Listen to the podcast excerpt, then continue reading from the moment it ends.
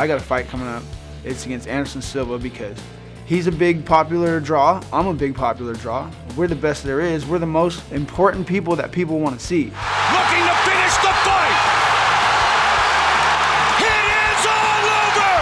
Anderson Silva. You know, he does martial arts. He's a black belt. I do martial arts. I'm a black belt. I respect that. He obviously respects that. There ain't no or no yous to be, you know, especially right off. That would be way out of line. And I'm not trying to come off like that. I'm gonna have to just kind of figure out whether I want to keep doing this. I really, to be honest, I don't really think I got it anymore.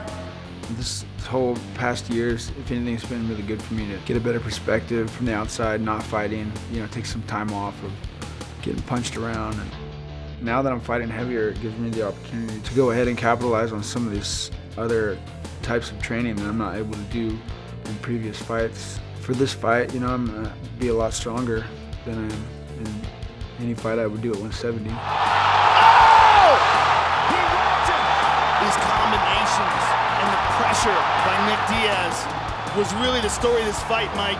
So you can't say I'm, I'm a I'm a boxing I'm a stand-up guy. People don't want to take me down because they're gonna get tapped out a lot. Or they don't want to get caught in they don't want to get caught in a submission. So now we end up having a stand-up fight. And what we're seeing right here is the difference between a grappling match and a mixed martial arts match. Oh, he's in a bad spot. And it's all Big John over. McCarthy steps in and stops Nick it. Diaz. I've just had a lot of experience when it comes to you know karate and stand-up and, and boxing versus a lot of MMA guys who uh, got into the sport late. And so that's why Anderson Silva, you know, he's important, and that's why I'm important now because people they want to see action. They don't, you know, and they know who's gonna bring that action to the table. They know who's gonna bring the real, the real fights.